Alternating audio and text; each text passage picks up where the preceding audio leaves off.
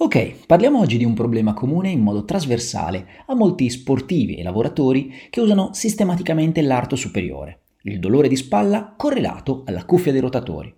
Cosa significa questo termine e perché è consigliato utilizzarlo? Scopriamolo assieme. Sono Filippo Zanella e questo è il canale podcast di Streamed. Quando un trauma provoca una lussazione di spalla oppure una frattura ossea, fornire un'etichetta diagnostica è normale allo stesso modo è normale fornire una diagnosi quando, in cerca di una spiegazione per i sintomi alla spalla, si scopre che il paziente ha un osteosarcoma alla testa dell'omero, per esempio. In queste situazioni la diagnosi viene comunicata in modo chiaro, con sensibilità e viene avviato un piano di trattamento condiviso. Tuttavia, la maggior parte delle persone si rivolge a medici o terapisti per un dolore di spalla non traumatico o idiopatico, la cui causa specifica è sconosciuta e difficilmente identificabile. E qui si apre uno dei dibattiti più controversi relativi alla diagnosi del dolore di spalla e non solo. Da una parte ci sono i rivoluzionari che vorrebbero eliminare tutte le etichette diagnostiche e dall'altra i conservatori che lotteranno fino alla fine per mantenerle. I primi sostengono che eliminando le etichette diagnostiche è possibile evitare situazioni di ipervigilanza, ansia e paura nel paziente che potrebbero purtroppo ostacolare il risultato. Dall'altra però i conservatori sono convinti che i pazienti comprendano i termini diagnostici e anzi desiderino proprio dare un nome e un cognome alla loro condizione. In relazione alla spalla, una diagnosi clinica che ha causato notevoli dibattiti è il dolore alla spalla correlato alla cuffia dei rotatori, il cosiddetto RCRSP, Rotator Cuff Related Shoulder Pain. Questo termine è stato introdotto da Lewis nel 2016 proprio con l'obiettivo di trovare una via di mezzo tra i rivoluzionari e i conservatori. Lewis sostiene che i termini comunemente utilizzati come sindrome da conflitto subacromiale potrebbero non essere condizioni realmente esistenti e che possono invece generare grande paura nel paziente. Ma prima di proseguire, ti ricordo che quello che ti sto raccontando ora è solo un assaggio di quello che puoi trovare in maniera molto più approfondita su Streamed. Nella rivista di giugno 2022 parliamo infatti proprio di questo intricato argomento, sviscerando la parte di valutazione e di terapia. Ti basta entrare su streamededu.com per trovare tutte le info. Tornando a noi, Lewis ha anche messo in dubbio l'utilità delle diagnosi patoanatomiche, che tentano di spiegare i sintomi sulla base dell'imaging, ad esempio la lesione del cercine glenoideo, la rottura del tendine della cuffia dei rotatori. Questo assume ancora più senso se si considera l'alta prevalenza di tali reperti anche negli individui completamente asintomatici, o se si considera che la chirurgia mirata a riparare tali lesioni non sembra essere meglio del placebo o della fisioterapia. Tuttavia, come abbiamo accennato, l'evidenza sottolinea l'importanza per il paziente di ricevere una diagnosi. Questa però dovrebbe essere una diagnosi clinica appropriata, priva cioè di etichette patoanatomiche imprecise o inadeguate, per i motivi appunto delineati poco fa. In quest'ottica, dunque, il termine dolore di spalla correlato alla cuffia dei rotatori è probabilmente la soluzione migliore intermedia tra i due estremi, cioè tra i rivoluzionari e i conservatori.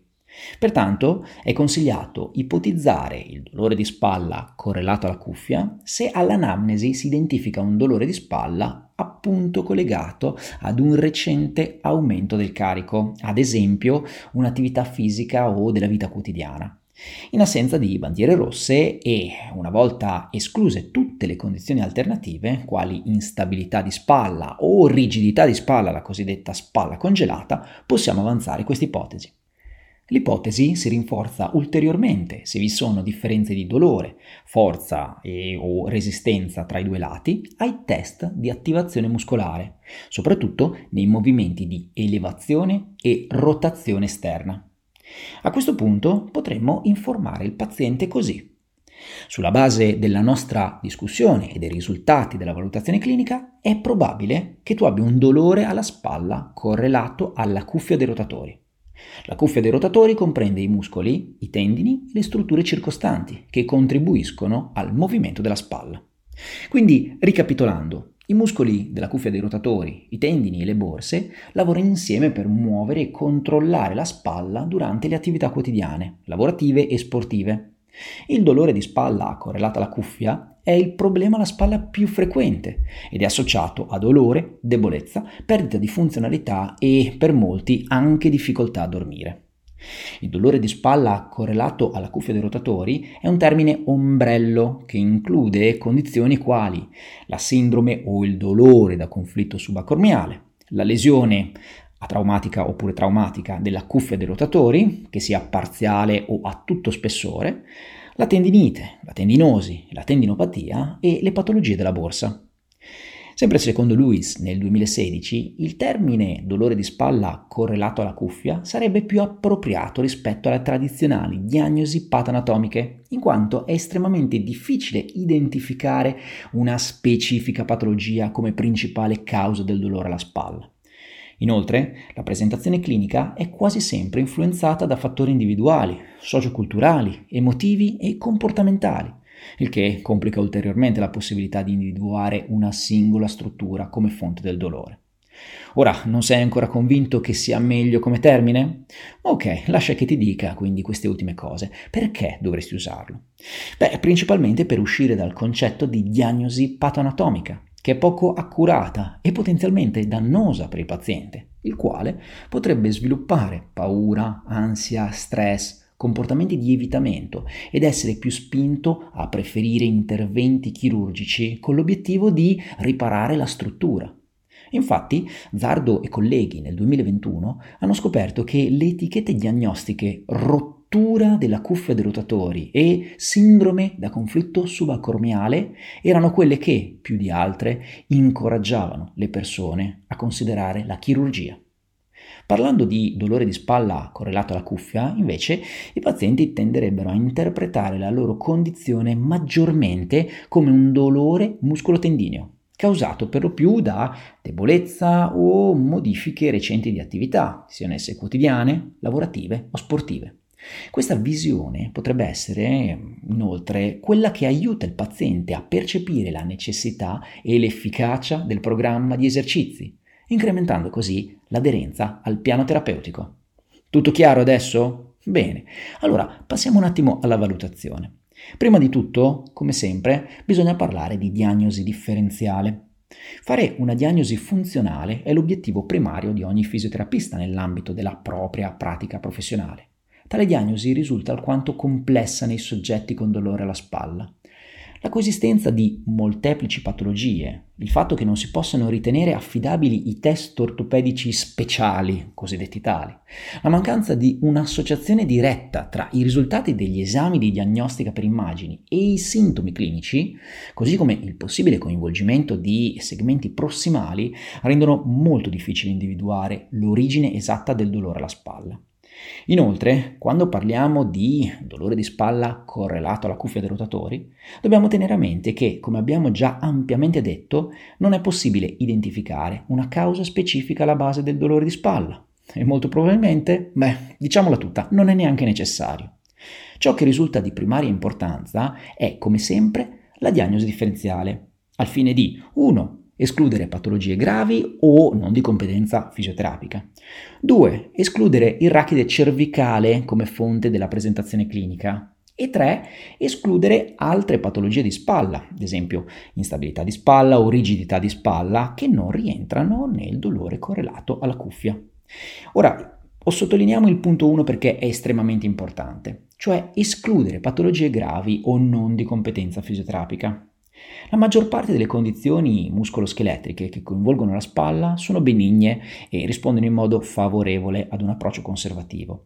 Tuttavia, in una piccola parte di casi, i sintomi che sembrano essere di origine muscoloscheletrica sono causati da patologie più gravi o da fonti non muscoloscheletriche. Beh, queste patologie possono mascherarsi da condizioni muscoloscheletriche nelle prime fasi della malattia, presentando al clinico una notevole beh, sfida diagnostica. La mancata o ritardata diagnosi di una malattia grave può avere conseguenze devastanti per i pazienti. La diagnosi e l'intervento precoci sono invece essenziali per ottenere risultati migliori. Pertanto, il clinico dovrebbe sempre prendere in considerazione un'ampia gamma di diagnosi differenziali e mirare ad escludere possibili patologie gravi mascherate da condizioni muscoloscheletriche innocue o, insomma, non così gravi, con l'aiuto delle cosiddette appunto bandiere rosse o red flags. Ora, per non rendere troppo pesante questo podcast, non andremo nel dettaglio di tutta la diagnosi differenziale, ma non preoccuparti perché la trovi completa all'interno della rivista di giugno 2022 sul dolore di spalla correlato alla cuffia dei rotatori. Come detto, ti basta accedere a streamededu.com con le tue credenziali e leggere comodamente tutta la rivista. Insomma, dopo aver trattato la diagnosi differenziale, andiamo ora a vedere tutti gli step per impostare un ragionamento evidence-based nella valutazione del dolore di spalla correlato alla cuffia. Attualmente non disponiamo di criteri diagnostici standardizzati. Negli ultimi anni sono state pubblicate alcune proposte, ma nessuno studio ha utilizzato una metodologia sufficientemente affidabile. Di recente è stato pubblicato uno studio Delphi di Requeio e Salinas del 2022 che ha cercato di identificare i descrittori clinici più rilevanti ed essenziali per poter diagnosticare questa condizione clinica. Questo è il primo studio Delphi in cui ci si propone di raggiungere un consenso standardizzato sui criteri diagnostici per il dolore di spalla correlato alla cuffia. Da questo studio sono stati ottenuti un totale di 18 descrittori clinici in 6 macro categorie. Vediamoli assieme. La prima, l'esame soggettivo. La seconda, l'esame fisico. La terza, i test speciali. La quarta, i test funzionali. La quinta, le misure di outcome riportate dal paziente. E la sesta, la diagnostica per immagini. Di seguito analizzeremo il punto 1, cioè l'esame soggettivo, ovvero l'anamnesi. L'esame soggettivo è una parte fondamentale della valutazione, tanto che il 75 fino all'83% delle diagnosi viene fatta in base ai risultati ottenuti mediante tale esame. Eccoti allora gli aspetti principali da considerare all'anamnesi in caso di sospetto dolore di spalla correlata alla cuffia. Mi raccomando, usali per guidare il tuo ragionamento clinico.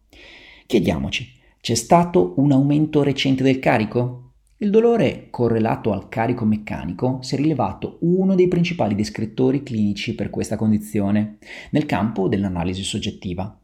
Nonostante il dolore di spalla correlato alla cuffia abbia un'origine multifattoriale, una cattiva gestione del carico, cioè un carico eccessivo o una modifica delle normali attività quotidiane, lavorative o sportive, sembra essere il fattore causale più determinante, che gioca un ruolo critico nell'esordio e nella progressione della patologia.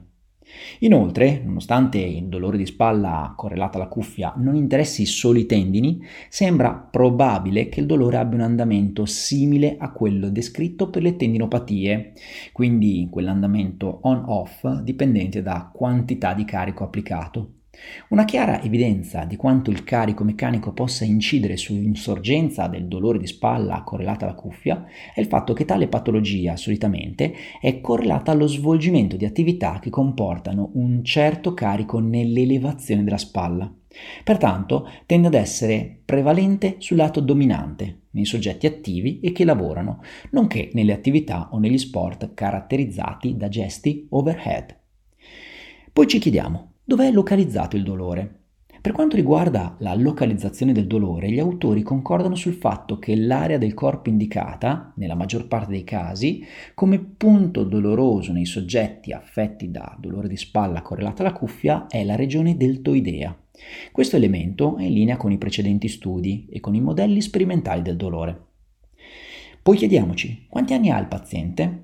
L'età di insorgenza si attesta in genere intorno ai 45-55 anni. Pertanto, avere più di 50 anni è un indizio significativo per la diagnosi di dolore di spalla correlata alla cuffia dei rotatori, soprattutto tra i soggetti attivi.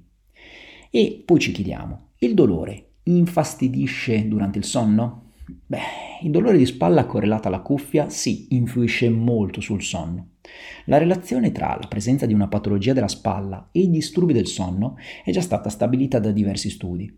Per tale motivo, se il paziente con dolore alla spalla racconta di avere difficoltà a dormire, soprattutto sul fianco sintomatico, una volta escluse patologie gravi, l'ipotesi che abbia appunto un dolore di spalla correlato alla cuffia si rinforza parecchio. Nel complesso, aspetti legati allo stile di vita di un paziente, come la qualità del sonno, possono giocare un ruolo molto importante in soggetti affetti da dolore muscoloscheletrico. Ad esempio, secondo la maggior parte degli studi, la privazione del sonno produce alterazioni iperalgesiche. Inoltre, l'insonnia o in generale la mancanza di sonno possono compromettere i fisiologici processi alla base del recupero tendineo. Infine, i disturbi del sonno sono frequentemente associati ad ansia e depressione e ciò mette maggiormente in evidenza l'importanza di valutare anche l'aspetto psicologico nei soggetti affetti da questa problematica.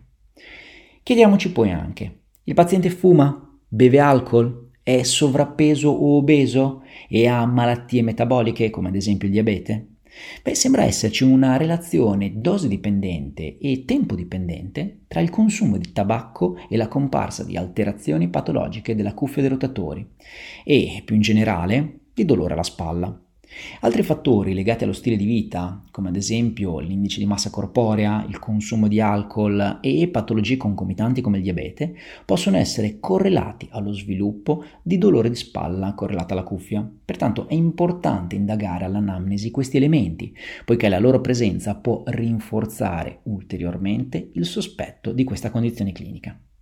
E infine chiediamoci un'ultima cosa. C'è assenza di sintomi neurologici? L'assenza di sintomi neurologici è un elemento che ci avvicina ulteriormente alla diagnosi di dolore di spalla correlata alla cuffia dei rotatori. Per tale motivo, indagare anche questo aspetto durante l'esame può aiutarci ad escludere un problema neurologico, come ad esempio la radicolopatia cervicale, e di conseguenza includere la cuffia dei rotatori e le strutture ad essa associate come causa del dolore di spalla. Ok, direi che ti ho dato davvero tante informazioni di valore con diverse dritte utili per la tua pratica clinica.